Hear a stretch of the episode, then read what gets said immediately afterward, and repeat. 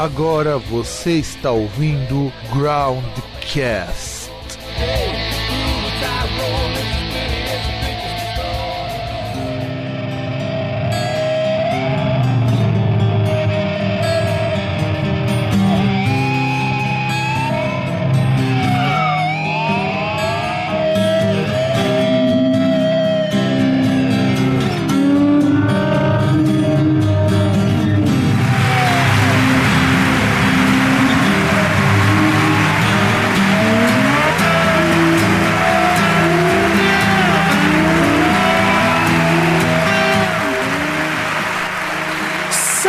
Saudações, amigolês e amigas do meu, do seu e do nosso programa Groundcast. E estamos aqui mais uma semana para encher o saco de todo mundo. E do outro lado, aquele que serviu vinho na Santa Ceia, o senhor César. Mentira, eu não servi vinho na Santa Ceia. Fui servido na Santa Ceia. Então, senhor César, o homem mais velho do mundo, aquele na qual até Jesus o vê como um tio, tão velho que o senhor é. Como que foi essa, essa semana assim, cheia de reviravoltas, essas notícias, essas coisas que andaram acontecendo, que provavelmente quando você ouvinte ouvir, verá que são coisas já bem ultrapassadas. Mas o que você achou dessa reviravolta? Dessas reviravoltas todas? Cara, o que eu achei mais importante é que duas vezes essa semana eu tomei chuva. Vai tomar no cu, velho. Da época da gravação desse programa, a época de chuva, espero que quando vocês ouvirem já tenha passado, porque graças a acontecimentos que nós não podemos nos revelar muito, nós estamos com programas bem adiantados, infelizmente, então às vezes dá esse descompasso com relação ao tempo. E eu acho que tá na hora da gente comentar a notícia de hoje, não tá? Possivelmente, né? Então, assim, produção, vai lá, prepara aquela vinheta especial no capricho para nós podermos começar o nosso bloco de notícias.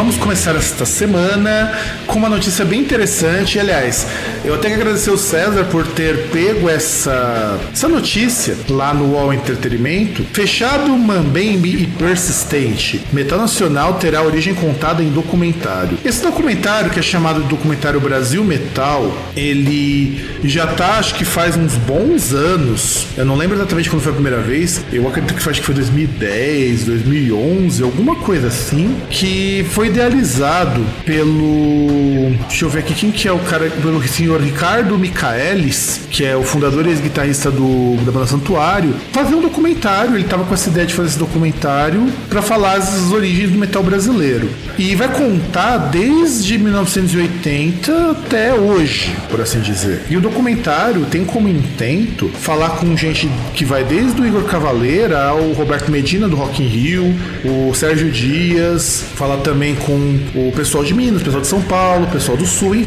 César, o senhor que viu o Diabo escrevendo as primeiras músicas de heavy metal, o que tem a comentar sobre a notícia que você mesmo trouxe? Cara, eu não tenho muito a comentar sobre a notícia porque eu não a li.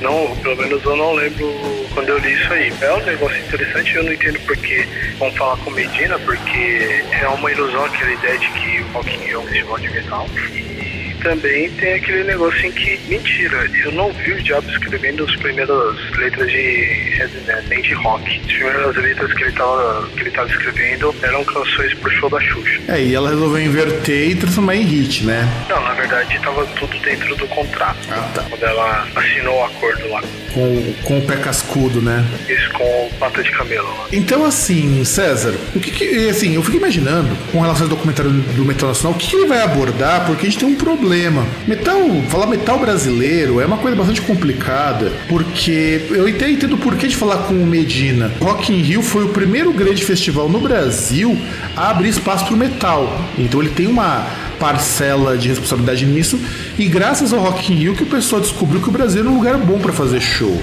É, tudo bem.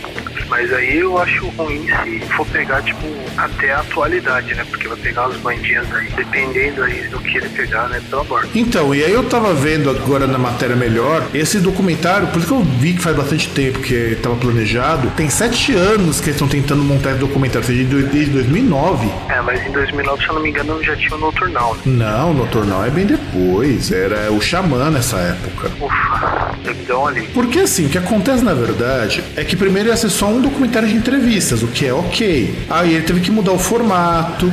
Só que o problema de fazer um documentário desse é justamente quando você precisa da coisa mais importante para qualquer documentário no mundo, que é o dinheiro. Ou entrevista, não é muito, mas ajuda, né? Porque assim, o documentário não teve financiamento de nada. Por isso que demorou tanto para sair, para poder ter um projeto mais ou menos finalizado. São 80 entrevistas que o cara fez. O problema é que ele tiveram que bancar quase, porque não foi só o Michaelis que fez o trabalho, mas ele é o cara que mais gastou dinheiro, e gastou dinheiro do próprio bolso. Esse aqui é o problema, porque você não faz um documentário desse tamanho com 10 mil reais, que é o que você pode arrumar com uma pessoa física normal. Sem contar que eles tinham até gravado uma canção tema com participação de um monte de gente, tipo We Are the World, sabe? Isso você deve lembrar, porque isso foi divulgado pra caralho. O documentário ia passar em cinema e tudo mais. E aí, a maneira que eles encontraram de viabilizar isso foi pelo crowdfunding, porque aí, vamos, vamos entrar numa crítica nossa também. O governo federal, pessoal que faz a curadoria do, da Lei Rouanet, olha um exemplo de uma coisa que valeria a pena vocês permitirem captar financiamento. Então, já discutiu isso. Às vezes acontece aquele negócio. Não é só a questão do cara querer e tal. Eles vão ver lá a reputação, um monte de coisa. Cara não pode chegar assim do nada, tipo, ah, eu quero. É, mas você tem um projeto pronto, você já tem, você precisa de dinheiro para editar esse material. É diferente do que, por exemplo, eles quase autorizaram, quer dizer, quase não autorizaram e depois voltaram atrás, depois da repercussão, do livro da Cláudia Leite. É, bem que a Cláudia Leite, ela desistiu do tal projeto. Não, ela desistiu e o ministro da Cultura falou que não ia dar também não. Mas assim... Não, não ia dar não, não ia liberar. É, não ia liberar para captação. E o projeto do Brasil Heavy Metal pede muito menos do que ela tava pedindo para fazer o livro dela. É, que tinham liberado 356 mil, algo assim. Sim, era bastante dinheiro. E o Brasil Heavy Metal tá pedindo uma quantia muito menor por um documentário, que é a quantia de 80 mil reais, e que você pode ajudar. Na, na, gravação desse programa, eles ainda não tinham atingido a meta. Talvez, quando vocês acessarem o site, porque nós vamos deixar o link aqui embaixo para contribuírem. Tem umas recompensas bem legais aqui. Por exemplo, se você assim tá que nem eu, tá que nem o César, duro e sem dinheiro, você pode contribuir a partir de 8 reais que você vai ter agradecimento nas redes sociais. Só que você tem recompensas muito interessantes, começando a partir de 58 reais. Por exemplo, você com 58 reais, que é o kit 1, você pode fazer o download do documentário. Olha que coisa bonita. Um, ganha um pet, um bottom e um chaveiro. Vai ter os nomes incluídos no crédito. Vai estar o seu nome no site oficial, no brasilheavymetal.com. E ele vai ter agradecimento nas redes sociais. Se você tiver com um pouco mais de dinheiro, tiver um coração um pouquinho maior, uma carteira um pouquinho maior, você pode contribuir com a quantia de 78 reais e pegar uma caneca. Ou com 78 também você pode, em vez de uma caneca, se você não gosta de caneca, você gosta de camiseta, você pode pedir uma camiseta junto com o nome nos créditos e tudo mais. Se você for um cara que tá pedindo a bebida que pisca, você pode gastar 108 reais e ganhar todos esses prêmios juntos. Ou ainda tem prêmios que vão, assim, cota para investidor, cota para. Ou seja, dá para você contribuir a partir de 8 reais, que é o dinheiro de um chopp. Você vai deixar de tomar um chopp, mas vai ajudar a esse projeto ir pro ar. Que eu acho que o Brasil tem muita história para ser contada, mesmo sabendo que é uma história parcial. O Brasil tem muita banda de heavy metal, tem muita coisa, e é uma história muito parcial mas ainda assim uma história importante. E olha que 108 reais não é nem meia entrada de show. Exato, exato. Dependendo do show que você for querer ver, 108 reais não é nem a meia de muito show que tá acontecendo nesses últimos tempos. E ainda tem aquele negócio, pô, não tem muito como reclamar, porque já que no rock, assim, tal, você pega aí brasileiro, pedreando um antro de coxinha, aí, ó, que coisa melhor, ó, a meritocracia aí, ó, ajuda os caras, ó, financiamento privado. Não tem mão do Estado aí. Exatamente. Ah, sem contar que você também pode comprar a trilha sonora oficial, que tá, você vai ter vendida por 48 reais aqui. E detalhe, gente, a trilha oficial são são com músicas inéditas. Então as bandas que vão participar da trilha estão fazendo músicas para o documentário. E você vai ter coisa, coisa legal, você tem o Corsos participando desse documentário, que, que é uma banda mais importante, tal além do Corsos, Sepultura e, e outras do começo dos anos 80, anos 90. Então eu, eu, assim que eu conseguir liberar meu cartão de crédito, eu vou contribuir também para pelo menos estar lá constando de que a gente do Groundcast também apoia essa iniciativa. Se eu conseguir liberar meu cartão logo, que eu ainda tô com umas dívidas e a maior parte dos pagamentos aqui é com cartão, porque eu não acho interessante pagar essas coisas com boleto e transferência bancária. Ah, por que não? Cara, eu prefiro cartão de crédito, é, eu acho que é mais seguro. É, pode ser. E além do mais, é mais rápido, demora menos para compensar. Eu já tive problema de boleto se tornar, então. Mas isso é um ponto de vista meu. Você pode contribuir mais se quiser, você pode contribuir com o PayPal, usando boleto, PagSeguro e até transferência bancária pelo Bradesco, pelo Itaú, pelo Banco do Brasil e pelo Santander. E, bom, nós já falamos então sobre isso. Vamos é, começar então o nosso, nosso programa de indicações. Não, indicações já foi. Vamos começar então o nosso programa da segunda parte dos álbuns de 96. Tem muita coisa pra gente comentar. Eu acho que, assim, a gente precisa comentar sobre isso porque tá bem legal. Vamos virar então o bloco, César? Bora. Então, chama o bloco, vai, pode chamar. Não, pode chamar. Então, produção, já sabe. É, de amor pro guitarrista. Essa reação do público. Ó, eles pulavam que nem no Brasil. Eles Foi, davam, legal. pulavam assim, era uma coisa de doido. Só cantando música em português. Estamos começando esse programa carinhosamente batizado de Arquivo Sepultura em homenagem a esta grande banda que tão bem nos representa lá fora. Eles estão agora com o futuro incerto, tá na ponta da língua de todo mundo, né? Só aguardando o que, que acontecerá. Max Cavaleira realmente vai sair da banda ou vai ficar? Eu garanto a vocês, os quatro juntos são imbatíveis. Particularmente, na minha opinião, foi assim praticamente maior que o show, né? Os caras mandaram muito bem. Os momentos altos do show foram quando eles tocaram Boys Don't Cry, que meu, a galera delirou, virou praticamente uma discoteca.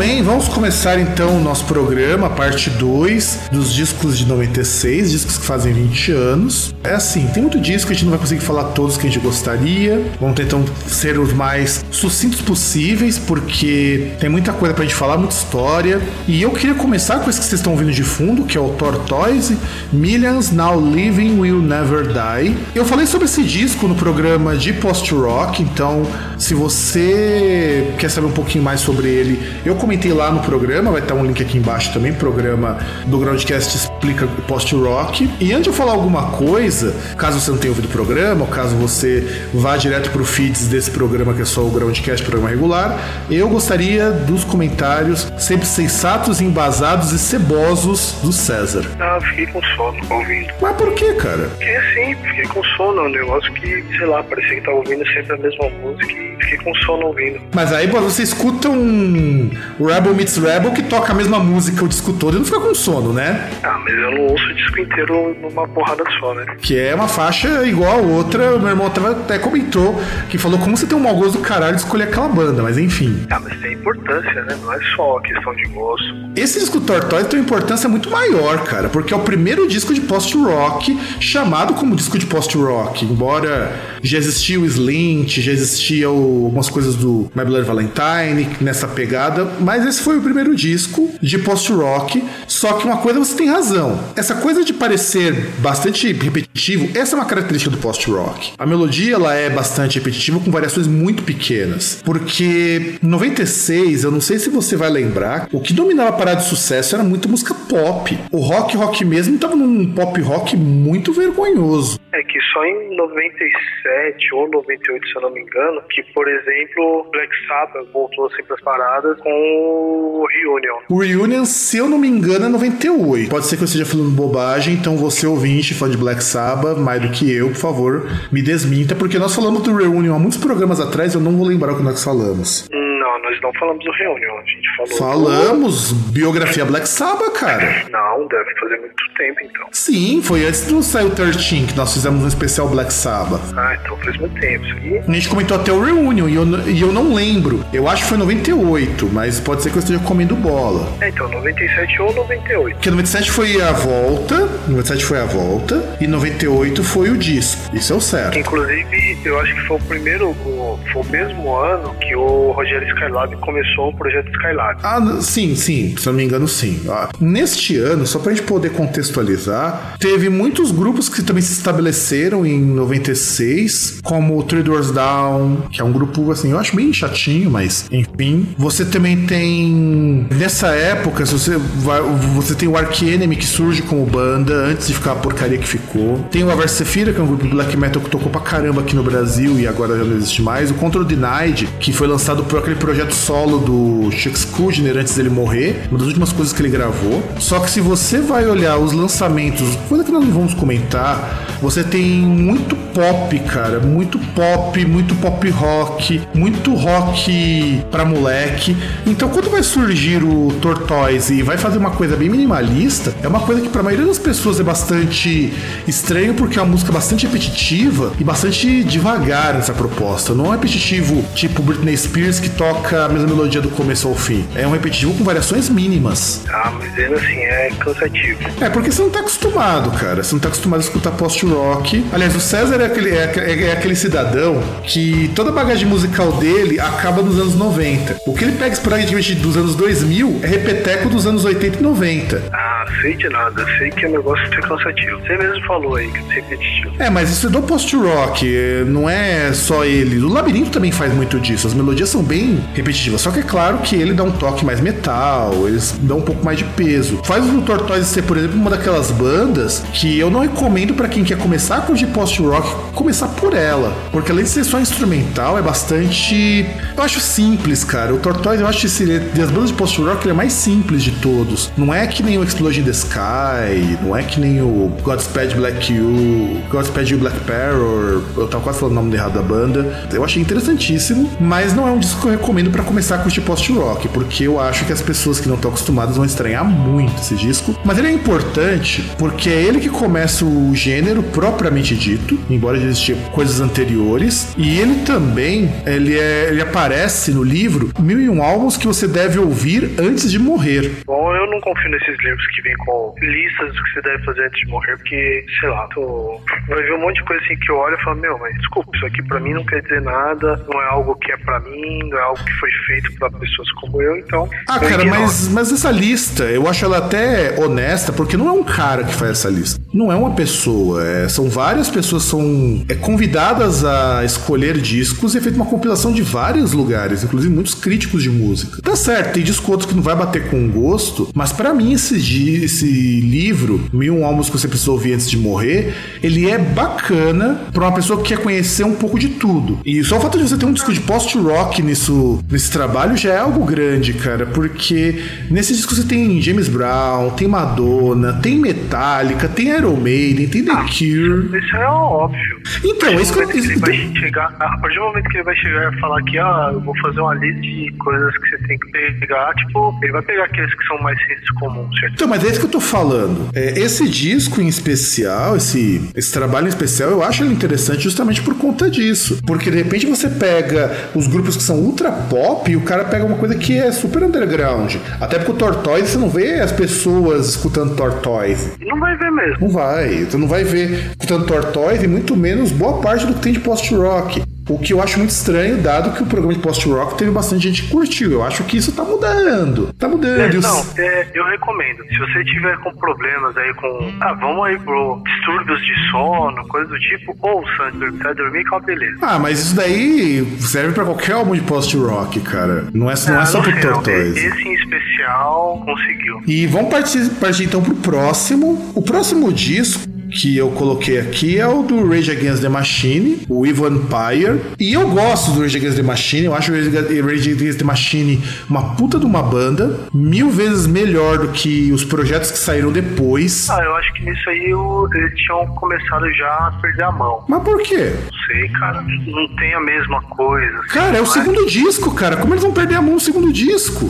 Sim, mas não é, não é como o primeiro, entendeu? O primeiro deu aquele, aquele impacto, ó. o segundo aí tem, tipo, Bulls on Parade, mas nenhum outro, assim. Tem uma música assim que você pega, daquelas músicas que você ouve e você já reconhece primeiro Ah, ah, acorde. não, ah, não, não, não, não, não, cara, agora você tá viajando, meu. Pô, tem People of the Sun, que foi um hit nos anos nos- em 96. Você tem também a Without a Face, Year of the Boomerang, Vietnam. Eu concordo que, se você disser que esse disco, comparado com o que vai vir depois, o terceiro disco deles, que o terceiro sim colocou eles lá nas paradas de sucesso de uma maneira muito, vamos dizer assim, muito maior do que o primeiro disco, do que os discos anteriores, eu concordo. Mas dizer que esse disco não tem destaque, cara, é um disco com seis singles, cara. Como que ele não vai ter destaque? Não, tô falando que não tem destaque, tô falando que você pegar, por exemplo, tanto o terceiro quanto o primeiro, tem músicas que são muito mais reconhecíveis, assim, quando você menos foi pra mim. Não, mas não é, não é, cara, não é, não é. O People of the Sun é uma música bem conhecida também, cara. Embora eu ache uma porcaria, eu não gosto da People of the Sun. Eu não gosto particularmente desse disco. Eu, eu, eu não gosto. Ah, Então eu também não, né? Mim, Eu, eu disco acho o Battle of Los Angeles muito melhor. Mas é um puta de um disco, cara. É que eu não gosto. Eu acho que assim. Eu acho que o. Assim, nem o primeiro eu gosto muito, pra falar a verdade. O primeiro eu também acho ele meio ruinzinho. Mas você percebe que há uma evolução muito grande do primeiro pro segundo em termos de produção, em termos de banda, em termos de postura, que também era uma época que eles estavam mais ativos politicamente. Ah, acho o primeiro melhor. Ah, não é, cara, não é. Não é melhor, cara. O primeiro não é melhor. Com certeza não. Eu acho que ele é até igual em termos, talvez, sei lá, por Killing the Name. Você deve estar falando isso, que é o grande Não do primeiro. Porque, por- porque, porque quando você vai pegar, por exemplo, as músicas do primeiro, que eu tô até olhando aqui o Rage Against the Machine 92, cara, 92 ninguém conhecia o Ge- o Rage Against the Machine. Ah, mas o importante não é se alguém conheceu, não. É questão de qualidade das composições, tipo, Tá, você tem que- sonoridade, né? Você tem Killing the Name. E aí? As outras músicas estão no mesmo patamar do- das outras do, do, do Evil Empire. Ah, Então, cara, estão no mesmo patamar, estão. Eu não, eu não acho. Embora esse disco também seja aquele, o primeiro disco, do contrário do segundo, que tá ali no mil álbuns que você precisa ouvir antes de morrer, o que já te dá um pouco de crédito, mesmo você renegando listas. Ah, mas eu renego lista. Vou contra o senso comum, renego lista. Então, é um disco assim que é importante pro Rage Against the Machine, o Evil Empire, porque foi lançado dois, quatro anos depois, então a banda ainda não tinha estourado. Tanto que quando esse disco ele foi lançado, ele era uma sátira, era uma paródia contra o Ronald Reagan, que era o candidato à presidência. Evil Empire é uma gíria que os conservadores americanos usavam para se referir à União Soviética. Tanto que por, tanto que por isso que esse disco já é o começo do ativismo deles, que vai assim ter o auge do Battle of Los Angeles. Nada do que eles fizeram superou o Battle of Los Angeles lançado três anos depois. É, que aí já é aquele negócio até a, tinha bastante na década de 90 que você pega uma banda nova, aquele desafio do terceiro disco. É, o terceiro cara. disco é que a banda mostrava, ou ela fazia aquele negócio, porra, chega, bota o pinguela pra fora, bate na mesa e mostra quem é que manda, ou já ia lá, fazia o disco meia boca, via lá, porra, não vai dar grana, já era, acabou, aí cada um vai pro seu canto. Quando você pega a- o encarte dele, tem uma pilha de livros, e esses livros estão inclusos People's Story of the United States, do Howard Zinn, o Capital Volume 1, do Karl Marx, um retrato do artista quando jovem, do James Joyce, e eu não sei se tem em português esse livro, então eu não vou traduzir o título, que é o Anarchist Cookbook, do William Powell, que é um livro importantíssimo lá para os movimentos anarquistas americanos. Ou seja, os caras estavam querendo dizer, foda-se o sistema, assim, de uma maneira muito bonita. Porra, agora que você falou essa lista aí de brasileiros, me lembrou um negócio, cara. Diga. que justamente sim, está fazendo a gravação agora, nesse exato momento deve estar ocorrendo o show do- dos Rolling Stones, o segundo show em São Paulo, deve estar quase acabando. E que você viu o que aconteceu no show no Rio? Ah, eu vi, mas a gente pode comentar em algum outro momento. Mas vamos então bola pra frente, porque temos mais disco pra comentar. Vamos pro terceiro disco, antes da gente virar o bloco. Vamos pôr o nosso desafio do terceiro disco desse programa, que é o momento que a gente põe o pinguelo pra fora e bate na mesa. Aliás, está aí uma boa, uma boa pauta para programa. Se você ouvinte acha que a gente tem que pegar bandas que lançaram o terceiro disco e fracassaram ou acertaram, manda uma mensagem que a gente faz porque é um tema legal. Até porque, olha, nós temos Iron Maiden, que no terceiro disco fez um puta de um sucesso mais do que os anteriores. Você tem o Já Metallica. falou do Metallica, então. Você tem o Metallica. Ah, deixa eu ver quem mais que nós temos aqui que tá no desafio do terceiro disco. Só pra gente poder pensar em alguma coisa. É, tudo bem que isso aí foi um negócio que a pessoal da indústria, nem tanto da indústria fonográfica, mas da mídia especializada, pegou aí por volta da década de 90. Então, mas, por exemplo, você pega um Black Sabbath da vida, Master of Reality. É, o, ali no caso do Black Sabbath é até interessante, porque você mantém uma sequência até o Master of Reality e depois eles vão lançar o Tablet Sabbath e fica totalmente diferente. Isso sem isso antes de mudar as formações. Tem o Black Sabbath, tem o de Purple, que entra nessa também. Lembro. Tem o Angra, cara. Pô, Holy Land é o terceiro disco dos caras. O terceiro. É o terceiro, porque o primeiro é o Fireworks, Ah, I Just. Cry, e o segundo é um EPzinho que sai antes, inclusive. Eu não lembro agora, acho que é o EP do Freedom Call, se eu não me engano, sai antes. Não, não, é isso. Mas conta, cara. É porque é quase um disco aquilo ali, cara. Não é. É EP por efeito de nome. Deixa eu ver aqui mais. Tem o Sepultura, porque, se eu não me engano, o Arise é o terceiro disco deles. E eu não tô lembrando de mais banda terceiro mas eu sei que a gente tem bastante banda de terceiros discos interessantes. O Bruce Dickinson, cara, na carreira solo dele, o terceiro disco, isso é meio bosta, então não conta, que é o Skunk Works. No caso dele, só valeria o quarto disco, que fica bem melhor. Mas enfim. Vamos agora pular então para nossa próxima banda, que é o The Dark Saga do Ice the Earth. César, fala alguma coisa sobre o que as suas impressões, já que eu sei que não é uma banda que você curte muito. Cara, achei um negócio estranho, lugar. Eu ouvi o disco, eu não fiquei com aquela pulga atrás da orelha e falei, pô, será que é cagada do Spotify? Porque é um disco que tem, tipo, duas, três músicas de estúdio, aí três ou quatro ao vivo. Eu falei, mano, isso é muito estranho. Então, é a minha impressão. Você deve ter ouvido errado, deixa eu te falar. Na verdade, estão 10 faixas e depois vem as ao vivo, cara. Você deve ter ouvido fora de ordem. Não, eu peguei e coloquei lá na playlist e fui ouvindo na ordem que ele jogou lá. Mas não é a ordem do disco. O disco, ele, ele originalmente, eu vou até, eu tô, eu tô até com Não, mas setlist dele. no Spot- no Spotify. Então, é a mesma, cara, só que, só, tem, só que tem as bônus, é uma edição que saiu depois. Porque, na verdade, esse disco, ele, é esse disco ele é conceitual, cara, não tem como fazer uma cagada dessas. Porque o que eu vou me basear aí no caso, como é um disco que eu não conheço, é o que tá no Spotify. Que, deixa eu ver. Mas Spotify, ele tá cagado aqui, o Spotify tá cagado. Então é cagada do Spotify, porque aqui nós temos uma, duas, três, São 10 faixas, mas tá escrito como ao vivo, mas não é ao vivo, não. 28, 10. São 10 faixas. São 10 e não é ao vivo, não, nenhuma delas é ao vivo. É, tá até escrito ao vivo, e aí em dois você aí. Mas enfim, deve ser só ter uma cagada do Spotify. Só mais uma, só pra variar. Porque, inclusive, ele não vem nem com as faixas bônus, tirando essa, esse problema de nomenclatura. O que, que você achou do disco? É, menos. Eu acho que eu, eu estava num. Eu estava num mau estado de sonamento. Se eu não me engano, eu ouvi no mesmo dia que. Acho que logo que eu vi o Tortoise. Esse disco do SG Earth, eu lembro que eu conheci ele quando tava na ETEC, muito tempo depois que foi lançado. Ele é o quarto disco e ele é um álbum conceitual baseado no Spawn do Todd McFarlane. Capa é uma capa que foi feita pelo Todd McFarlane para o disco. E eu lembro que a primeira vez que eu fiquei sabendo que ele era um conceitual do Spawn, eu fiquei meio. Eu falei assim, ué, mas o que, que é isso? Porque eu era super fã dos quadrinhos na época. Eu tava lendo o Spawn como um doido. E, inclusive, o Spawn chega no Brasil em 94. E o disco saiu em 96, baseado na mitologia do Todd McFarlane. E é o primeiro disco do Acid Earth que não é mais thrash metal. Ele já tá uma pegada mais heavy metal e bem mais melódico do que os discos anteriores. Bem mais melódico, inclusive, que o Burning Offerings, que já é um disco de quase power metal. Aqui o pessoal chama esse disco de power thrash. É, que aí toda essa parte aí, background, não faço a mínima ideia, não fazia ideia. Esse é o disco que muda o direcionamento musical do Acid Earth e muitos fãs antigos acham esse álbum um lixo, porque a banda larga o thrash metal melódico, um thrash metal estilo Sanctuary, e vai ficar mais parecido com o que o Nevermore viria a se tornar nos discos de- dos anos 2000. Eu não sei, não achei parecido não. Não, falei, não falei que é parecido, falei o mesmo direcionamento, de ser uma banda mais heavy metal e menos thrash. É talvez. E esse disco, e olha que engraçado, na época, os reviews estavam pendendo para uns reviews ruins, porque eles, o pessoal estava muito desapontado com esse disco do Acid Earth, porque achava que ele era muito melódico, era muito diferente, só que nas resenhas especializadas eles estão com notas muito boas. No All Music ele tá com 8, com 8 não, tá com 9,5 no All Music, no Metal Storm tá com 8,5 de 10, no Chronicles of Chaos tá 7 de 10 e no Sputnik Music tá 3 de 5. Então não é um disco ruim. É, só precisa um, um pouco de carinho. Pra mim, não é o melhor disco do SG Earth, porque eu gosto muito do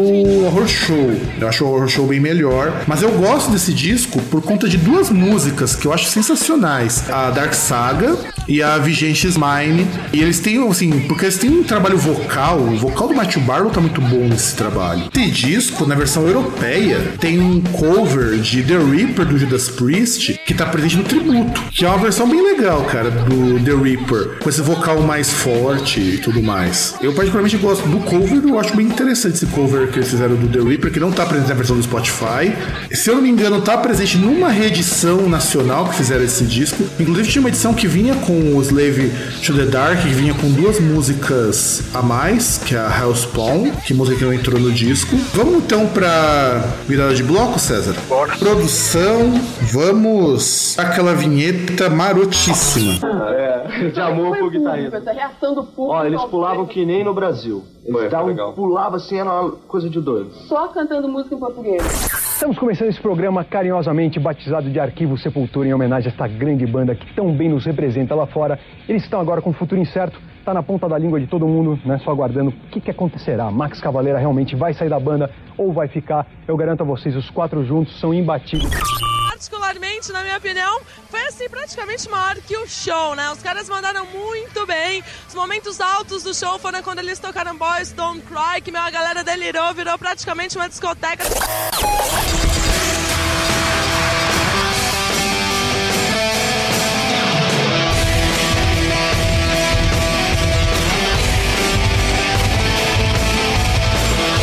Chegamos.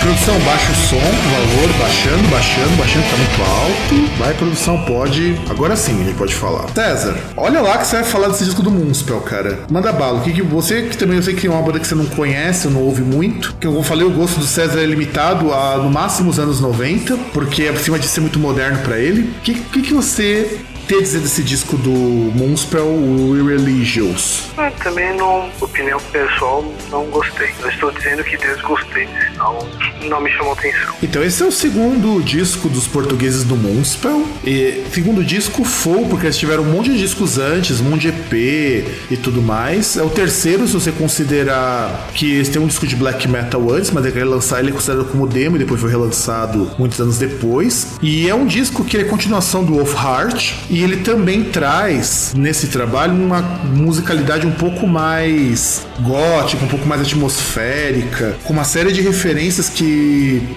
depois viriam dar no terceiro, num outro trabalho, no Sem Pecado, que é o trabalho que os fãs acham meio chato por ser um disco mais gothic rock do que metal. E o que você tem a dizer, César, do que das impressões que você teve? Ah, então, as impressões é que eu não, enfim, não foi algo que eu chego assim, por exemplo, correria atrás de outro disco bons pra eu ir conhecendo. Pô, esse é justo um dos melhores, cara, trabalhos dele.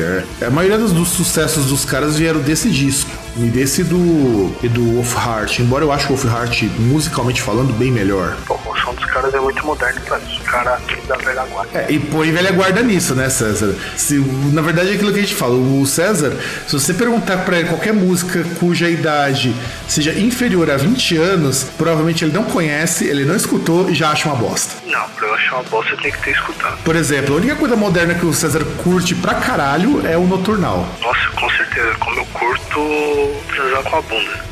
Ah, não sei, cara, cada um curte fazer o que quiser com a bunda, cara. Não, sempre como eu curto noturnal, só pra efeitos de comparação. E eu, na verdade, aí entra uma, uma coisa muito engraçada. Eu vim a conhecer Moonspell muitos anos depois. A primeira vez que eu ouvi Moonspell, em 99, que teve um especial do Fúria Metal, eu tinha achado a banda muito chata. Eu lembro até que eu nem dei muita bola, mas aí eu peguei um disco que saiu depois, o Darkness and Hope, e eu tinha visto o clipe de Nocturne, eu tinha achado aquela coisa mais maravilhosa do mundo. Tanto que eu tenho a discografia completa do Moonspell aqui em casa, em, CD, incluindo o DVD ao vivo. Tudo isso? E também, César, o Monstro é responsável por uma das coisas mais legais do Rock in Rio, que é o cover que eles fizeram junto com o Dark Green. Você chegou a ouvir, pelo menos isso você chegou a ouvir? Não, não vi. Pô, cara, você viu aquele cover bosta de I One Out. Ja- Jail Out? E eu te passei o cover que eles fizeram de Sepultura, se não me engano foi de Troops of Não, Doom. não passou. Bom, depois eu te passo. Cara, ficou animal. Ficou animal. Você vê, não, você não passou. Tanto que você me passou o negócio do Nocturnal, mas não passou isso. Que eles fizeram, um do, que eles fizeram cover junto com o Derek Green, ficou muito foda. O engraçado é que o Fernando Ribeiro, que é português, não é falante nativo de inglês, tem um inglês mais nítido e tem uma dicção melhor que o Derek. Ah, Isso é porque o Derek é vegetariano. Cara, eu não sei, cara. Sei que é muito engraçado. Primeiro que você percebe que, como a voz do Fernando Ribeiro é grossa, você percebe aqui desse disco que a voz dele é grave. Imagina ele cantando Sepultura, a voz dele quase cobra o Derek Green. Nada, ele foi, foi gentil, como ele tava lá, poxa, pode chegar lá e ficar, aparecer mais, né? Então, deu ajuda aí pro cara que tá começando. É Esses caras que, que começaram hoje, né? Sim, cara começou hoje aí, ó. Foi dar um apoio aí, dar uma moral pros caras, né? O nosso próximo disco que dá lista, pra nós não nos alongarmos mais, é o do The Cardigans, First Band on the Moon. Cara, eu escolhi esse disco, vou ser bem sincero, porque eu coloquei ele na- nessa lista, é mais pela importância histórica dele do que pelo disco ser legal, o disco ser bom ou qualquer coisa do tipo. E além disso, eu nunca gostei, nunca fui um grande fã do Cardigans, eu sempre achei a banda bem mais ou menos. Cara, tem um ponto que eu queria levantar. né? Por favor, é, O que levante. acontece, o que acontece com o Cardigans com esse negócio de fazer covers do Black Sabbath? Pois é, uma boa pergunta, cara. É uma coisa também que eu gostaria muito de saber. É, porque esse aí, se eu não me engano, é o terceiro disco do Card, né? No primeiro eles fizeram um cover de Sapa Blood Saba, que inclusive eles incluíram no segundo.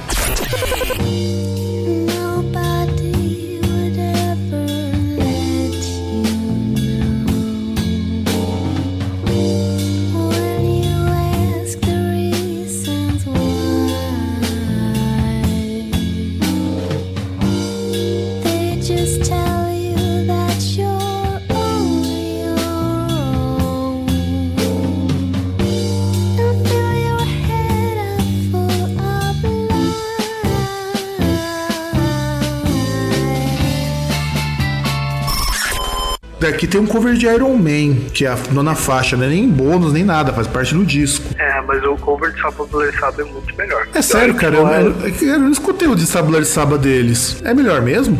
Então, eu, pelo menos eu acho que combina mais, né? Porque é, ele- eles transformam a música em música de elevador, né? Aí, mas o acho que combina mais com o Iron Man, ficou muito bizarro. Esse é um trabalho que traz o que eu acho que é o maior hit deles. Acho não, né? É o maior hit deles, que é a música Loveful. É o marketing dele. Quer ver, ó? Produção, aumenta o som só pro pessoal poder. Pra quem, pra quem não é dessa geração, pra que conhecer a música do Cardigans. Por favor, aumenta dá uma aumentadinha. to make you do.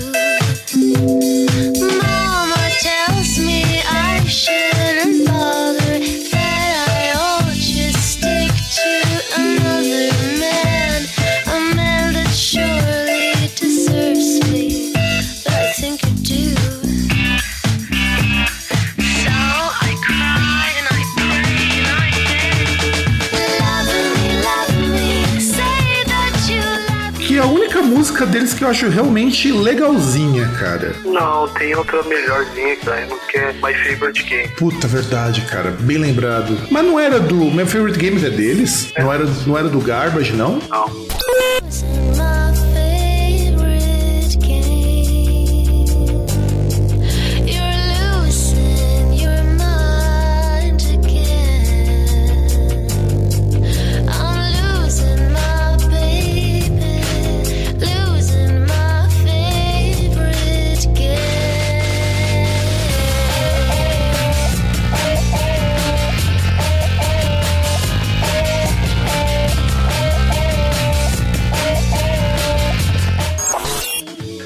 MTV e eu adorava, eu achava assim, não sei se é por causa do clipe, não sei se é porque eu essa melodia pop não é um pop ridículo como é o resto do disco, embora não é um disco ruim, eu não acho um disco assim de todo ruim, eu só acho que é, não sei se porque eu acho que pop nos 90 é uma coisa meio engraçada, tem coisas que são absolutamente geniais e coisas que são absolutamente ruins, e você oscila muito dentro de um mesmo artista, é complicado. E o que você acha desse disco do Cardigans? Ah, cara,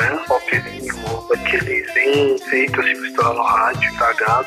A- Até porque não tem como, eu não posso vir aqui falar, não falar bem do Muspel, não falar bem do Tortoise e tal, de repente falar bem do Cardigan. Eu acho complicado assim. O Cardigans não era uma banda ruim, cara, de verdade. Eu nunca achei o Cardigans uma banda fodida. Eu gostava muito mais do do Garbage, na mesma época, que fazia sucesso também. Achava. Não tem nem comparação, o Garbage é meu, um milhão de vezes melhor. Até porque era uma banda pop, o Garbage, uma banda bem pop, mas era uma banda que tinha ainda aqueles resquícios de rock. E o que eu sinto no, no The Cardigans é que o Cardigans, não sei, é, é, é assim.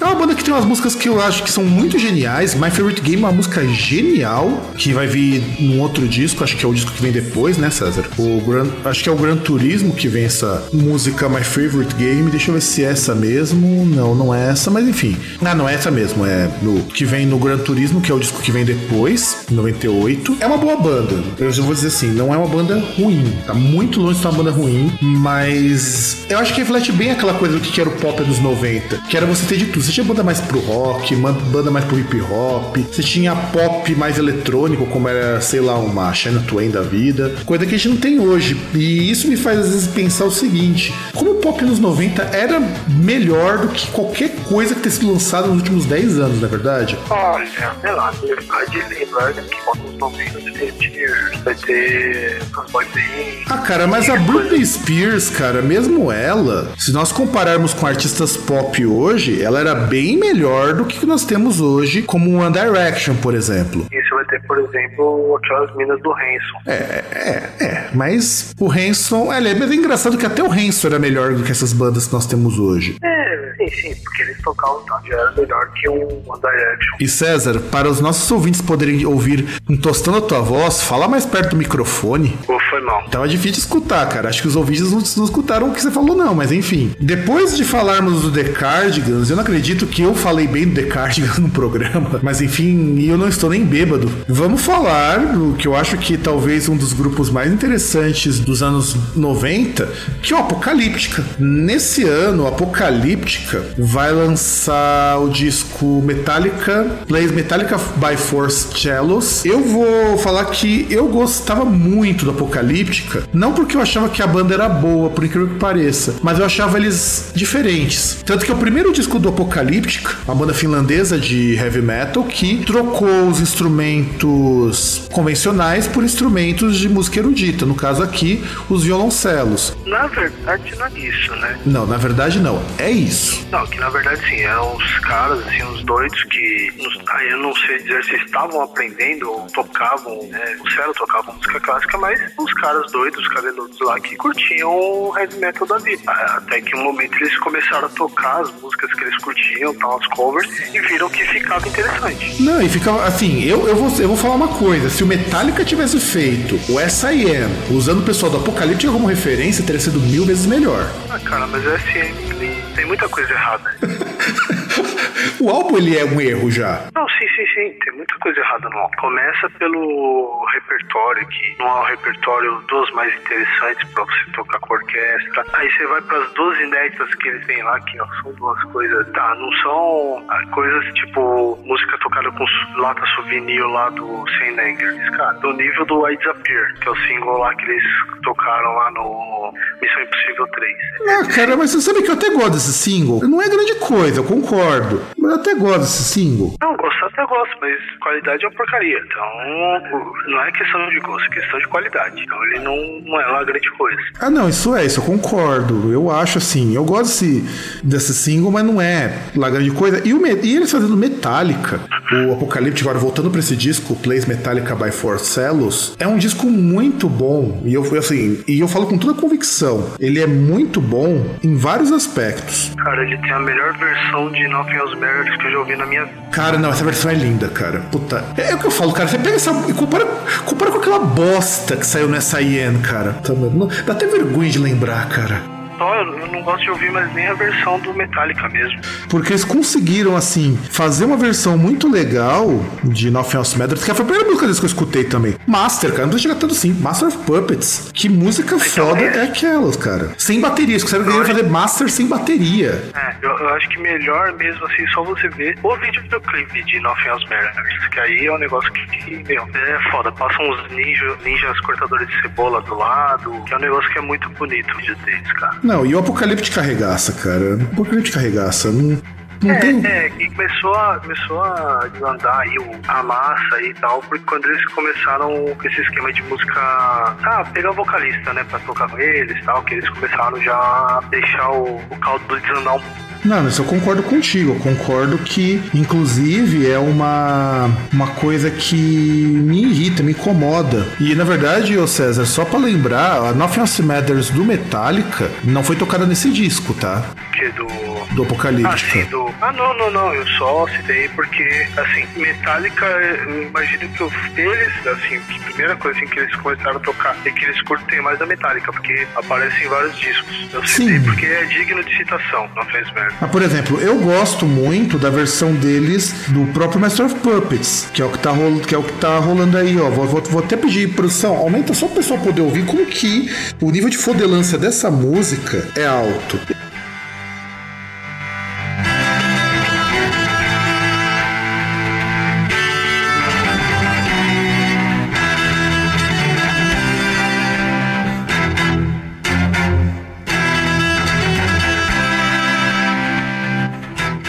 Eu foda, cara. Eu, eu não tenho o que dizer, cara. Eu acho foda essa versão. Eu acho foda os- as músicas do Apocalíptica até a fase em que eles começaram a colocar vocal. Começou a colocar vocal ficou uma merda. É que tem algumas coisas que são interessantes. Por exemplo, eu sou muito grato ao Apocalíptica, porque graças ao Apocalíptica eu conheci Guano Apes, que no caso foi a Sandra Nazit, que é a vocalista do Guano Apes, que aparece na música Pass, não lembro agora qual que é o disco. E aí depois eu ouvi e tal, achei interessante o, o vocal dela e corri atrás e conheci Apes, Apocalíptica. Eu, particularmente, quando começou a colocar vocal, já achei que ficou ruim. Aí depois eles colocaram bateria. Aí, cara, acabou o diferencial da banda. É que tem algumas músicas com vocal que são interessantes, tem sem ideia, que tem outras coisas que ficam muito, muito sem sal. É, por exemplo, você tem participação, só pra, do que veio depois, só pra dizer por que eu critico isso. Você tem o Adam Grontia do Three Days Grace, você tem participação do Corey Taylor do Slipknot, da Christine Scabia,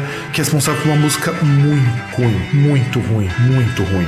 SOS Anything But Love. Tim, Tim Lindemann do Rammstein. Que até ficou legalzinho com o Tio Linderman. Inclusive, junto com o Tim Linderman, você tem o Richard Cruz, que toca guitarra na música Helden. Você Tem tem, uma, também, por exemplo, Alex, você tem o Max Cavaleira tocando Represet. tem uma até que é a, a participação do vocalista do The Rasmus, que eu não vou lembrar o nome, junto com o Virivalo. É, na Bittersweet, que é na, que é na Life Burns e Bittersweet, é a participação do Laurie Jornen. Isso, que é o Laurie, ele, ele aparece nas duas, o Virivalo só na Bitter, é, Bittersweet. Que t- ele também participa da Shadowmaker e a Dead Man's Eyes, que eu acho duas músicas muito ruins. Tem o Tony Kako do Sonata Ártica, que fez a tour japonesa e finlandesa dos caras. Tem também o Matthias Slay, Sayer, aliás, do Farmer Boys. O Matt Took do Bullet for My Valentine. O Matt Slevan do Therian, também cantou no Candleman. Na mesma música que cantou a Christine Scabia. Você tem o, tá, o Gavin Rosdale do Bush no Endmate, End of Me. E o Joe Duplanter do Gojira na Bring Them to Light. E a maior parte dessas músicas são uma merda. Uma merda, uma bosta. É, tem umas que eu gosto aí, tem outras que realmente não dá pra. Mas aí dá, dá uma passadinha mais ou menos no playlist aí, por cima do playlist da, desse disco aí que a gente tá comentando, porque o ouvinte já tá perdido e já não sabe nem o que a gente tá falando. Ah, sim, sim, sim, sim, sim. Vamos voltar aqui então no Metallica Play Metallica by Four Cellos. Sei, eu erro, erro esse nome o tempo todo. Tem- começamos com Enter Sandman, depois com Master of Puppets, que vocês ouviram agora há pouco, Harvester of Sorrow, o The Unforgiven, que conseguiu ficar mais interessante que a versão original. E eu gosto da versão original do The Unforgiven One, Sad But True, Creeping Death, Wherever May I May Roll e Welcome Home Sanitarium, que nós comentamos no programa do Master of Puppets, que é uma música bem legal também. É, todas as músicas aí são músicas que você tem uma ou outra que são questionáveis na versão original, né? Pois é, cara. Isso olha, olha como o trabalho dos caras é foda. Os caras conseguem fazer músicas que a gente questiona a versão original. Não, não, mas é, era ter uma ideia que eu tinha, era pegar algumas coisas, tipo, bem que na ideia que eu tive. Quando eu tive a ideia era pegar, por exemplo, o load e o reload e fazer um disco bom, tocar eles direito, do jeito que deveriam ser tocados. Mas nunca consegui. Eu acho que se eu for tocar vai ficar pior ainda. É, ainda que o Load tem umas músicas muito boas e o Reload tem uma música legal. Isso que é foda, cara. Não, reload eu acho que é só aquela questão de gosto mesmo, mas a música ser legal, legal, É a Fuel, cara. Não tem mais nada além de Fuel. mais ou menos. Não, é uma música boa, cara. Fuel é uma música boa. Não, não é. É uma música bacana. É bem melhor, por exemplo, que I Disappear. É, mesmo nível. É uma música bacana.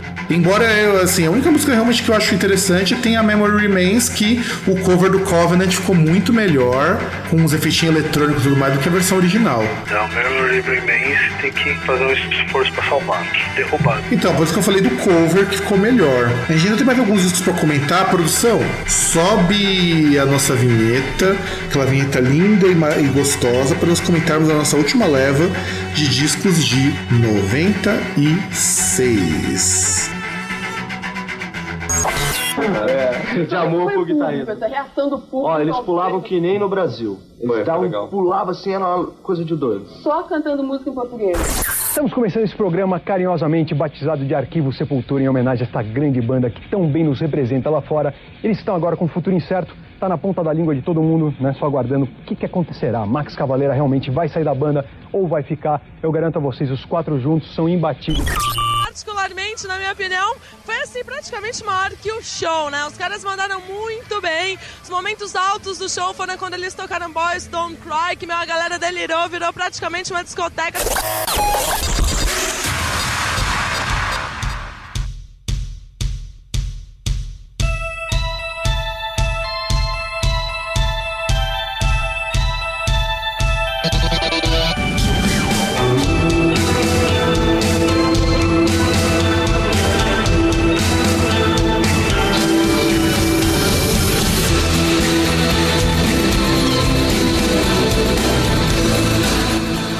Tinha mais coisa pra comentar, mas dado o tempo do programa, que já tá ficando bem extenso, vamos comentar então como último disco, que pra mim é assim. Vamos, antes de comentarmos sobre esse disco, produção, baixa o som. Vegeta se empolgou. Exato. A gente tinha pra comentar aqui, vamos fazer um comentário bem rápido. Tinha o Swan Song do Carcas. Você escutou esse, né, César? Sim, listei lá. Eu, achei, eu acho esse disco chato, cara. De verdade, eu achei ele chato. Tem aqui em casa, inclusive. É, também não achei lá muita coisa. Eu acho que eu ouvi também na mesma sequência lá com o Tortoise e o Muspel, então já não tava lá. Talvez pode ser eu não estava num, num dia e num bom humor. Não, eu acho um disco fraquinho, então, é, só, pra, só pra poder comentar que nós falamos um pouco sobre isso, teve o disco do Manowar foi lançado nesse mesmo ano, o Louder Than Hell, que não é lá grande coisa também, só pra gente colocar aqui, pra gente não estender esse programa pra uma terceira versão, porque tá muito extenso, se você quiser uma terceira versão, ouvinte, por favor, peça que nós fazemos. Eu só vou comentar por cima o que tava na pauta, só pra dizer que a gente marcou esse disco, esses, esses discos, não vou falar todos, mas alguns que, só pra gente dar uma pincelada pra poder depois se concentrar nesse disco que nós vamos falar. Também lançado o Antichrist Superstar do Marilyn Manson, que é um disco bem bacana. Antes do Marilyn Manson virar o que ele é hoje, ele ainda era uma banda, um cara que tava mais ligado com aquela coisa meio Nine Nails, meio rock industrial. Tem o segundo disco do Cradle of Filth, o Dusk in Hair Embrace, que é um grande sucesso antes do Medium antes do, e antes do Vampire. Tem também o Down on the Upside do Soundgarden, que é um disco bacana também, vale como nota aqui. E o disco Traveling Without Moving do Jamiroquai, que é um trabalho bem diferente do que se fazia na época. Era um, um funk com um lado meio grooveado, que vai dar depois projeção para eles pro disco seguinte, que vai fazer um pouco mais de sucesso. Falado isso, vamos concentrar nesse disco, que é o October Rust do Type O Negative. Eu tenho que contar uma historinha pra vocês. Assim, é uma historinha de uma vergonha alheia muito grande, mas a gente tem que contar. Conheço o Type O Negative desde os meus 14 anos. A primeira vez que eu ouvi Black Number One, eu achei a banda uma porcaria, cara. Achava ela muito ruim. E, e- e depois falei, porra, mas do que a pessoa vê graça nisso aí, né? Aí eu conheci o Moon, Municipal e me falaram que o Wolf Heart, vejam só, tinha influências do Type. Aí eu falei, vou dar mais uma chance pro Type O Negative. E eu fui escutar justamente qual? O October Rust. E eu falei, cara, não é que a banda é boa mesmo? E não é que a banda tem umas músicas legais. E eu comecei escutando, inclusive, a My Girlfriend's Girlfriend, que eu vi o clipe depois, é um clipe bem legal. E aí eu falei, poxa, o Type O Negative é uma banda tão boa e eu perdi a oportunidade de curtir isso porque eu fui um idiota. É um gótico suave mesmo. Não, cara, o pior não é nem isso. Nessa época eu tava começando a conhecer música gótica e eu gostava de Sister of Mercy, eu gostava de The Mission e eu achava o Type muito chato. E hoje eu acho muito mais o contrário. Eu acho o Type uma banda genial e essas duas, em alguns momentos, bem mais ou menos. Só, só porque o Peter Steele morreu, tá vendo? Cara, eu comecei a gostar do Type bem antes do Peter Steele morrer. Isso lá pros idos de 2005 que eu conheci- comecei a gostar do Type. E o que você tem a dizer desse disco, cara, do October Rust? Cara, tem algumas das músicas que eu tenho salvo em playlist aí, que eu ouço quase todo dia. Então, acho que isso dá pra dizer. Como não é um negócio muito sofisticado, eu gosto. Ah, Ele é bem sofisticado, cara. O Type O Negative, assim, ele não é complexo, mas não é. Não é que nem vocês pegar outra banda do estilo Carnivore, que é bem mais porrada, cara. Inclusive, você pega a Battleground, no- são 38 segundos sem ruído, e depois você começa a ter umas introduções de ruídos e tudo mais. Então, é um disco bem sofisticado, cara. O Peter Steele fez uma parada pica nesse disco, cara. Que aí, a única coisa assim que cover de Black Sabbath mudou bastante a música. Não que eu goste muito, mas fez um negócio interessante que é que apareceu na versão, na edição especial, que é o que tem no Spotify. Sim, inclusive esse cover ele aparece também numa edição especial do Bloody Kisses. E eu gosto do cover de Black Sabbath deles. E em alguns momentos eu acho ele até mais interessante que a versão original. Ele conseguiu deixar a música mais sombria do que a original, além de trocar a letra. É, eu não gosto, mas foi legal que eles deixaram com a cara dele, né? Simplesmente aquele negócio tipo, ah, eu vou tocar um cover e toca igual ao original. É, nem dá pra chamar de cover essa música. É a versão deles do, do- de Black Sabbath, porque muda a letra, muda bastante a melodia. Inclusive, o que ela, ela te lembra a música original por causa dos andamentos. Mas quando você pega aqui a perspectiva do Satã falando pra pessoa na Black Sabbath, é interessante. Por isso que a, música, a versão é chamada From the Satanic Perspective. E aí, no caso, você tem aí no October Rust, tem o Love, to, Love You to Death, que é música espetacular pra mim. Ah, eu também acho, cara. Eu acho ela fantástica, essa música. Aliás, que, que música desse disco não é uma música fodida, cara? Então, só, só essa versão que aparece aí que eu, eu não gostei, mas dá pra falar que é ruim. Porque, olha, você tem a My Girlfriend's Girlfriend, que é o grande single desse disco. Você tem o cover de New Young, Cinnamon Girl, que eu achei muito bacana, a despeito de eu gostar mais da versão original. E eu não sou um grande fã do New Young, que fica bem, fica bem claro. Tem Praise of Bacchus, que é magnífica essa música. E esse disco, ele é sucessor do Bloody Kisses, que foi o primeiro grande sucesso do Type quando eles trouxeram uma estética mais gótica pro Doom Metal que eles faziam antes. Esse, na verdade, é o desafio, agora relembrando o que você falou do terceiro disco. A banda lança um disco fudidaço, cara, que, no- que muitas vezes é o terceiro. Como que você vai conseguir manter o padrão? Não, então, mas o importante é você passar pelo terceiro. Porque o terceiro é aquele momento de ver, ou você continua ou você pega e para.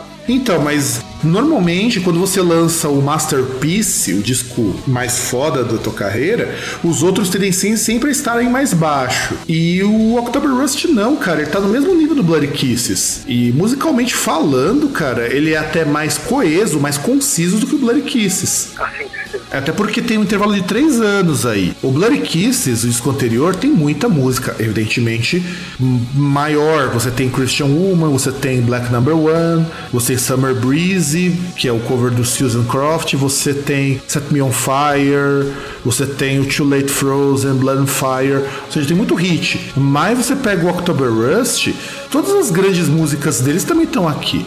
Eu acho que pra mim o Type O Negative só começou a pisar no tomate quando eles lançaram o World Coming Down. É um disco bom também, que é um disco que veio três anos depois, então você vai perceber que são intervalos de três em três anos até o World Coming Down. Mas assim, o Bloody Kisses ele é um disco que conseguiu em 96 a 42 posição da Billboard no Top 200. Na, no, no kart norueguês ele conseguiu o 15 lugar e na lista da Finlândia conseguiu o sétimo lugar. E esse é o primeiro disco que você tem o John Kelly como baterista creditado. Ele estava no disco anterior, mas ele não foi creditado. Aí você começa a ter ele creditado. Esse disco, o October Rust, lançou quatro singles: o Love You to Death, o My Girlfriend's Girlfriend, In Parade of Bacchus e Cinnamon Girl. Inclusive, essa My Girlfriend's Girlfriend reza a lenda, tá? Não, é, não sei se é verdade.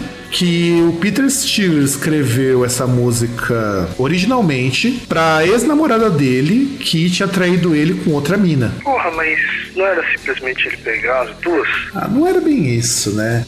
O Peter Steele falava que as músicas que ele fazia era tudo pra honrar ex-namoradas, ex alguma coisa que ele tinha. Ué, porque ele fala música, tipo, que a namorada da minha namorada é minha namorada também, pô. É, mas aí ele vai tirar sarro, porque o Peter Steele era zoeiro, né? Por exemplo, quando ele compôs a Black Number One, eu li isso numa entrevista, isso aí eu sei que foi ele que disse. A Black Number One é porque ele pagava um pau fudido pra uma gótica e Black Number One era o número da tintura que ela usava. E na fake até na, no cabelo. É que cabelo preto, dependendo de qual lugar que você tá nos Estados Unidos, não é comum. Então tinge, né? Pra ficar aquela coisa de dark, sombras, trevas, essa coisa toda. Então você quer dizer que Black Number One é a loura burra do typo negativo. É, não sei se ela era loira, mas a Black Number One, você pega pela letra. Falando a música. É, mais ou menos isso. E a My Girlfriend's Girlfriend é aquelas canções sertanejas de dor de corno. Minas, cara, vai lá e tá vendo? É, é, é que ele é dos Estados Unidos. Se ele fosse brasileiro, ele queria fazer. Ele ia chegar lá no rádio, tocar rock das aranhas e se jogar no meio. Ah, não, isso é. Mas assim, a My Girlfriend Girlfriends é, pra mim, talvez um hit tão grande quanto Black Number One. E a música curta. Você percebe que o Type O Negative, ele era uma banda bem estilando Metallica, bem anti-rádio, porque como que você vai emplacar um disco com músicas de 7 minutos, como a Love You to Death, a Die With Me, que também é uma música longa, a In Praise of Bacchus, que tem 7 minutos e 36, Haunted, que tem 10 minutos. Isso não era uma coisa que passava muito em rádio, ainda mais nos Estados Unidos. Mas é um negócio que vale a pena, eu recomendo. É, aqui Groundcast recomenda como um todo. E acho que chega, né? Já falamos muito disco de 96, né, cara? É, eu, eu falei no começo que a lista já tava muito grande. Não dá pra você juntar tantos discos assim e falar que eles foram relevantes. Ah, mas eles foram, a sua maneira, eles foram, cara. Alguns não, alguns eu queria ter citado, eu já vou até deixar pro ouvinte bem claro, mas o César provavelmente não ouviu,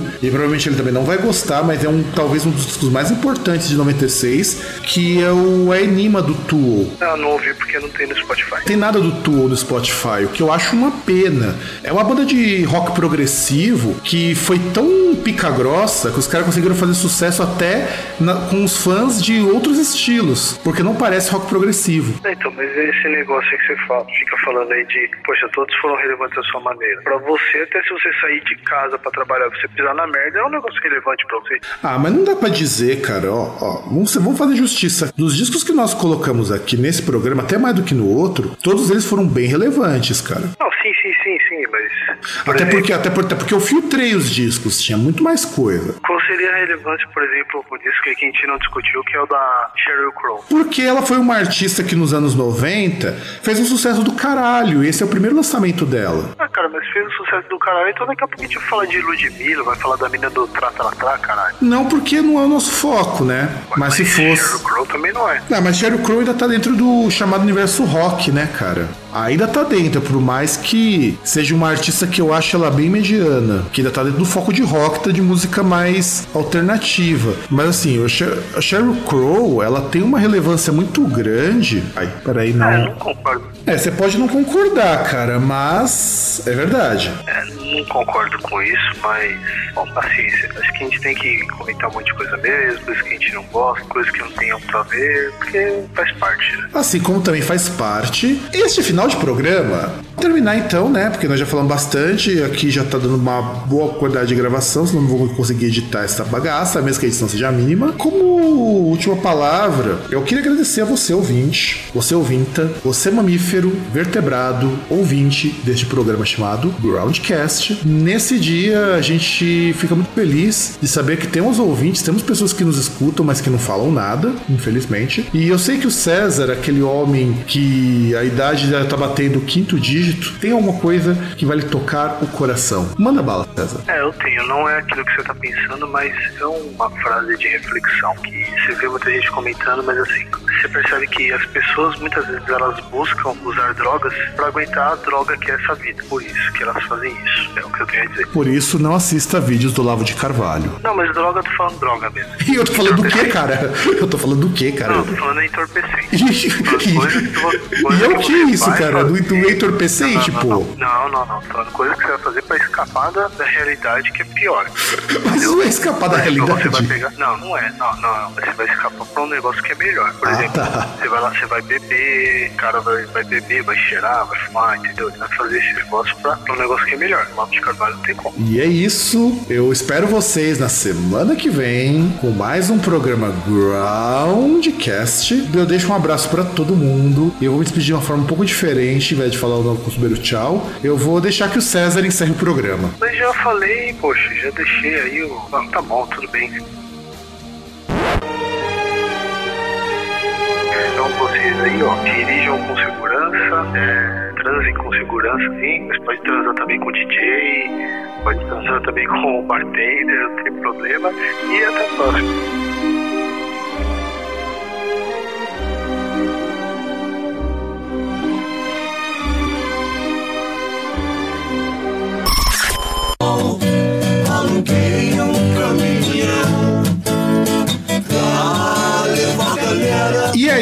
Meus amiguinhos, minhas amiguinhas, do meu, do seu, do nosso programa Groundcast, estamos agora na leitura de mensagens. Você tá feliz com a leitura de mensagens, César? Ah,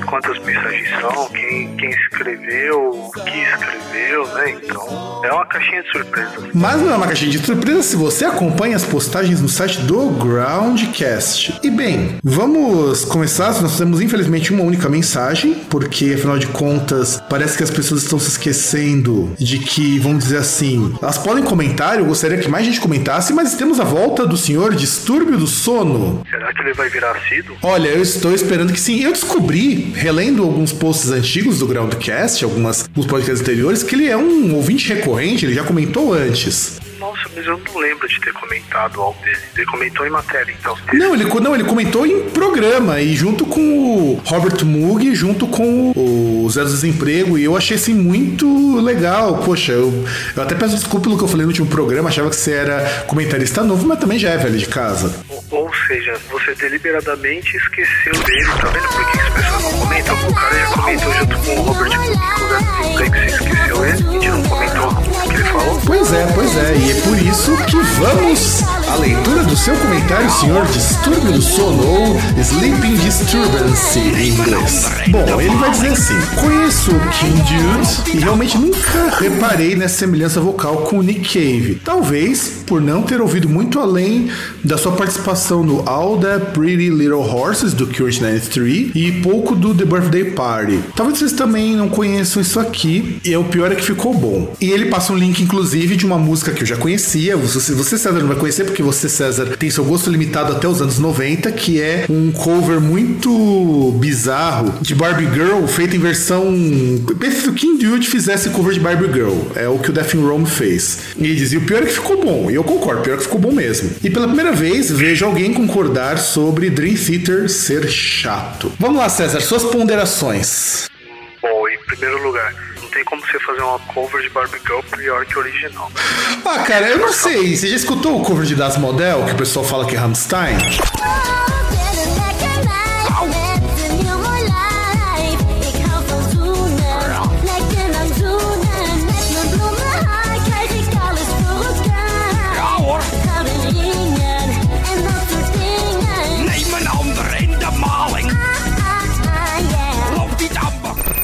Como assim? Das Model fez uma versão em holandês de Barbie Girl, que você procura nos programas de compartilhamento da vida, tipo Soul Six da vida, os caras vão dizer que é Rammstein. Mas assim, eu conheço Das Model Música. Mas tem uma banda chamada Das Model também. É que sei lá, eu acho que A confusão aí o que se dá é nisso, né? Porque o Rammstein tem uma música chamada Das Model. Que também não é. O Rammstein não é a única banda que tem, não, tá? A primeira das model que surgiu, até onde me lembro, é com Kraftwerk. Não, tudo bem, mas eles têm uma música, então imagino que daí que surge essa, esse troca-troca, entendeu?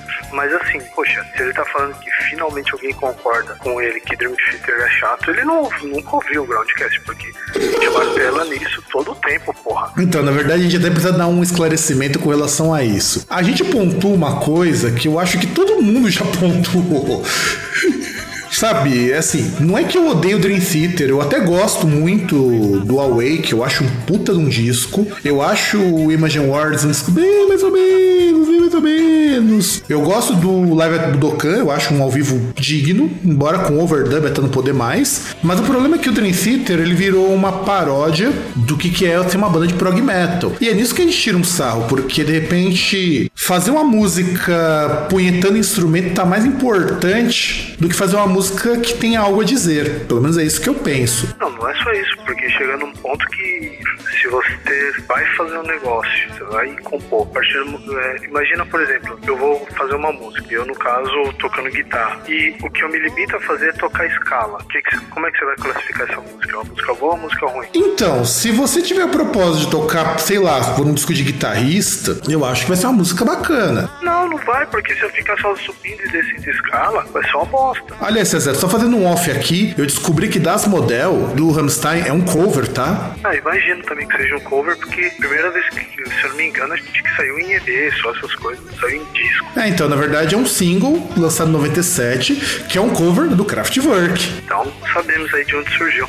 Mas o que eu tô falando é o seguinte, tipo, se o cara ele vai fazer um disco, vai fazer uma música subindo e descendo escala, vai ser uma bosta essa música, porque não faz sentido você ouvir um negócio, o cara subindo e descendo escala. A escala serve pro cara ter ideia lá, saber ah, como, como são as progressões, e ele ter ideia, pra ele não simplesmente jogar barulhos lá do nada. Ele saber a sequência, ele saber que tem uma sequência, que tem uma, algo que se encaixa. Mas não é pro cara ficar subindo e descendo escala. Não, e não é. O que eu me pego também é o seguinte: eu gosto muito de banda técnica, por exemplo. A gente até no Groundcast Indica falou lá do, do Guzmán, que é um puta de um cara técnico, é um cara que faz, assim, teoricamente, se nós formos falar do ponto de vista instrumental, ele faz um, mais ou menos o que o Dream Theater faz, talvez até um pouco mais complexo, mas aquilo tem um propósito de ser daquele jeito. Você tem toda uma sequência que não fica somente pra mostrar que o cara é fudido. Não, ele faz justamente o contrário, que o Dream Theater fazia punheta. É, é que nem um amigo nosso, o Jason, fala que o que irrita ele nele em bandas de prog metal é justamente esse excesso de o cara é fudido. E eu até parafrasei um amigo meu, o Gabriel, que ele falou o seguinte: o que não dá graça de ser ouvir Dream Theater e boa parte dessas bandas de prog mais novas é que ó, você tem um guitarrista que é muito bom, você tem um baixista que é muito bom, você tem um baterista que é muito bom, você tem um tecladista que é muito bom e você tem um vocalista que é muito bom. E todo mundo quer aparecer ao mesmo tempo. É, eu acho que isso não se encaixa no Dream Theater, porque vocalista que é muito bom. Ah, o Labri é, bom, cara. O, mais ou menos. não, o Labri é bom. Ele, ele é o pior ali na banda, mas ele é bom, cara. Ele não é um, um Zé Ruela qualquer. Ele não é um Fablione da vida Não, que é o- tá desafinado pra é caralho. ele é o pior na banda. Ele é o pior na banda, mas mesmo ele sendo o pior na banda, ele é melhor do que a maioria dos vocalistas de banda de heavy metal. Não, tudo bem, mas o- a questão é a seguinte: se você vai pegar o tecladista, o baterista, o guitarrista, todos eles se equivalem. Eu não acho que o Labri seja o melhor vocalista. Não, ele é um vocalista melhor comparado com outros de metal. Não, não, mas, mas o que eu tô falando é o seguinte. Cara, ele é melhor que o Halford, já conta por aí. O Halford só grita, meu. Só começo Sim, mas você começar. pegou o Petrucci, por exemplo, não é muita loucura você falar que ele é o melhor ou um dos melhores guitarristas. Ah, com certeza. Não, isso eu concordo. Mas aí a gente tá falando no geral, no geral, isso eu concordo. Assim, no geral, por exemplo, se você pega o Portnoy, uma coisa, dá pra você falar que o cara é o. é, Dá pra você falar que o cara é um dos melhores ou o melhor baterista. E por aí vai. No Labri, não. Não dá pra você falar que ele é o melhor vocalista. Ou um dos três melhores. Ah, não, isso não chega nem perto. O que, assim, ele, tem- ele domina a técnica e domina muito bem, o que eu acho importante. O que faz ele ficar meio apagado é que é o seguinte: o Drifter não precisa de voz. Essa, essa que é a verdade. É, Drift Theater só precisa de punheta. Se o Theater fosse um grupo instrumental, seria a mesma coisa do que ele é hoje. Então, Talvez pudesse ser melhor. é, eu acho que às vezes até poderia ser melhor, porque talvez quando você não tem letra, você não tem voz, você tem que se esforçar muito mais para a música transmitir alguma coisa. E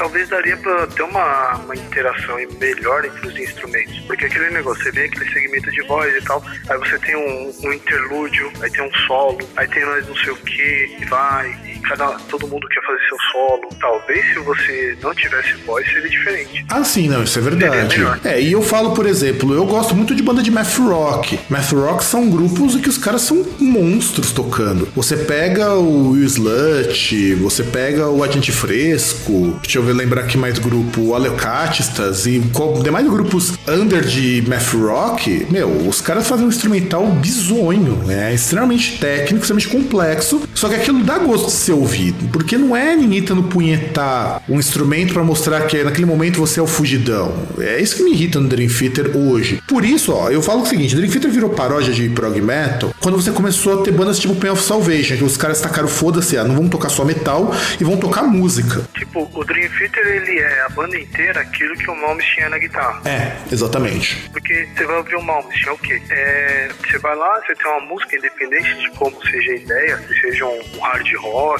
alguma coisa puxando pra metal tal, não importa. Vai lá, começa o negócio, aí de repente vem ele fritando, algumas vezes vem algumas coisas aí que ele tenta é, fritar em cima de, de música clássica, de alguma composição clássica, e é mais o mesmo, sempre. Que é o que se tornou Dream Theater e que a gente criticou. Então a gente agradece Distúrbio do Sono, os outros comentaristas, comentaristas de outros podcasts. Eu sei que vocês nos escutam. Então, por favor, deixem uma mensagem para nós. A gente agradeceria muito. Teremos mais assunto. E antes de acabar nossa leitura de comentários, eu tenho que falar uma coisa que eu acho que é importante. Em primeiro lugar, a gente teve no dia 2 de março passado agora os 20 anos da morte do Mamonas Assassinas, que é por isso que tá até rolando aqui de fundo no background. Nós fizemos um programa no ano passado já comentando sobre eles, assim, sem nenhuma intenção de aniversário, a gente vai ter até guardado para essa época. É que foi do, dos anos 90, né? Não, nós temos um programa do Mamonas. Temos um programa só. Temos, temos um programa só do Mamonas. Nossa, caramba, nós, é muito foda. Nós somos muito vanguardistas. Exato, a gente fez, mas assim, a gente fez um programa justamente porque a gente queria depois, como nós fizemos mais pra frente, retomar os anos 90, retomar o politicamente incorreto na música, aquela coisa toda. E qual que é a minha surpresa quando, quer dizer, surpresa entre aspas, né? É surpresa na casa do chapéu, quando eu vejo as emissoras prestando suas homenagens entre aspas ao grupo e a Globo fez uma sacanagem. A Globo foi homenagear o Mamonas e exibiu por toda a minha vida Mamonas Assassinas quase duas horas da manhã. Ah, cara, mas você percebe que isso eles estão perdendo audiência, né? Sabe que não, é, é- é Nem a Record, que ajudou a produzir lá o Por Toda a Minha Vida. Por Toda a Minha Vida, não, desculpa, é Mamonas pra Sempre. Que tem até no Netflix que eu vi hoje, esse documentário, hoje no dia da gravação. Prestou grandes homenagens, embora fez mais homenagem do que o resto das emissoras. É que faz 20 anos também, né? É uma banda que teve um disco só. Então, mas me incomoda porque vendo o documentário do Mamonas e reanalisando, eu até ouvi num, num outro podcast que eu acompanho, 99 Vidas, teve uma introdução de 30 minutos só falando do Mamonas. O que me impressiona é o seguinte: o Mamonas Assassinas, sem, a gente disse isso no outro programa, eu vou repetir aqui. Foi a maior banda brasileira que surgiu e ninguém chegou nem perto deles. Nem perto. E pra uma banda que foi tão grande, uma banda que os caras conseguiam fazer show de segunda a segunda, muitas vezes. Ou em qual, porque, porque eles trabalhavam de segunda a sexta, de sábado e domingo eles faziam participação em algum programa. Ao ponto de que todo domingo eles estavam no Faustão ou estavam no Gugu. E era uma banda que a audiência atingiu um pico que nunca mais atingiu nem com novela. Não ser lembrado depois de 20 anos é sacanagem. É aquele negócio, né? O pessoal sempre aproveita quando tem alguma coisa a receber, né? Sem contar o seguinte, a Globo chegou a oferecer grana para eles serem exclusivos. Nós comentamos isso uma vez e eles se recusaram. Ah, mas é como sempre eles fazem, né? Porque toda vez que aparecia emissora- em alguma emissora, a audiência era enorme. E aquela coisa, o Mamonas conseguia ser chamado de rolo compressor, porque na cidade onde eles tocassem, nenhuma banda tocava, porque ia dar preju. Então você imagina que é uma banda que conseguiu, aliás, conseguiu coisas assim que hoje não seriam possíveis. Você percebe, tem alguma banda hoje que você consegue ouvir junto com a tua mãe ou teu pai? É, mas bem que, sei lá, né? Não, não, não, não, A responda a gente conseguiu, a gente conseguiu ouvir entre aspas, né? Se fosse uma pessoa um pouco mais velha ouvindo, ouviria muito contrariado ou não deixaria ouvir. Não, mas é raro, foi raro, cara. Até em termos gerais, o Mamonas conseguiu ser uma banda que tinha desde a criança até o adulto. Então quer dizer, o Mamonas não. Ele era uma unanimidade. Claro, não dava pra agradar todo mundo, mas era unanimidade. Então, eu ouvia, meu pai adorava Mamonas, minha mãe também curtia. Porra, bicho, que banda você vai conseguir conse- que todo mundo goste na casa? Ah, cara, mas isso aí, se você for ver nos anos 90, até mesmo o El Chan da vida, acontecia algo parecido. Tava lá criança. Ah, mas não, não, não, não, não, César. Não, não, não. Não, não, não conseguia, cara. Eu achava, eu tinha- eu tinha uma bosta desde quando era criança, meu. Meus amigos também não gostavam. A gente, a gente gostava de ver as meninas dançando, mas. gente- você acha que não tinha gente que achava Mamonas uma bosta? Tinha, cara, mas. César, que banda, nenhuma banda no Brasil vendeu tanto quanto eles. Nenhuma. Nenhuma conseguiu dar sold out, lotar estádio, ter show grande, que nem eles conseguiram. Então, a gente tem, assim, uma proporção de público gigantesca. Foi o maior sucesso da EMI no Brasil. Eu acho que isso é um desrespeito muito grande por uma banda que foi gigantesca no Brasil. Tá certo, durou nove meses. Uma banda que, depois de nove meses, morreu, fez um disco póstumo que não vendeu nada, encalhou nas lojas, inclusive. É que também, é, boa parte da base de fãs era criança, né? Então é meio complicado. Criança não tem esse, esse negócio, esse impulso de comprar o negócio, da, pedir o negócio da banda lá que morreu. Fica meio traumatizado, né? É, isso eu concordo. E não só isso, o outro disco que saiu deles também é bem ruinzinho, cara, o disco póstumo. É que saiu um ao vivo, né? Não, saiu ao vivo e tem um disco póstumo com algumas músicas inéditas. É ruim, cara, é porque são músicas não finalizadas, são algumas ideias e tudo mais. Mas aí eu sou. caça-níqueis, né? É um caça-níqueis, é um caça-níqueis que não deu certo. Aliás, é, eu até me arrisco a dizer, numa época como 95, onde quem predominava era pagode, como nós falávamos, no outro programa, onde nenhuma banda de rock estava fazendo sucesso, onde todas as bandas de rock dos anos 80 tá tudo meia bomba. O Mamonas conseguir com um disco de rock ser o disco mais vendido do Brasil, e se tivesse sobrevivido mais alguns meses, teria sido uma banda com vários shows fora, porque eles tinham até show em Portugal já marcado. Portugal, poxa, com certeza, né? Depois de tanto estouro no Brasil, era o lugar óbvio, né? Até porque eles cantavam em português. Exatamente. E é por isso que eu termino essa, a gente termina essa leitura, eu termino não, a gente termina essa leitura com essa homenagem ao Mamonas, cara, porque foi a maior banda do Brasil nos anos 90, não teve ninguém maior que eles. Você tinha alguma coisa pra comentar, César? Tem, tem uma coisa pra comentar também. O ouvinte aí, talvez, aquele que não, não é muito chegado em esporte, não está muito mais atento, não está tão atento, mas ontem, no campeonato inglês, houve um jogo entre o Tottenham Hotspur e o Arsenal. Acabou empatado em 2 a 2 Tem um fato peculiar aí. Um mancebo chamado Aaron Ramsey, ele fez gol, fez gol de letra. E toda vez que esse cara faz um gol, algum famoso morre. Claro que assim, teve uma pessoa que morreu hoje, mas é Nancy Reagan, ex-primeira dama dos Estados Unidos, então quer dizer bosta nenhuma, e ela tinha 94 anos, então ela já tava na, hora extra, já tava no bico do corvo. Mas fica aí, tipo, não sei se até, até quando sair esse- essa leitura de comentários, até quarta-feira, alguém importante vai morrer. Estamos aguardando. Então é isso, gente. Terminamos a leitura de comentários. Eu acho que é isso aí mesmo. Um grande abraço a todos e tchau! Não tem que disfarçar.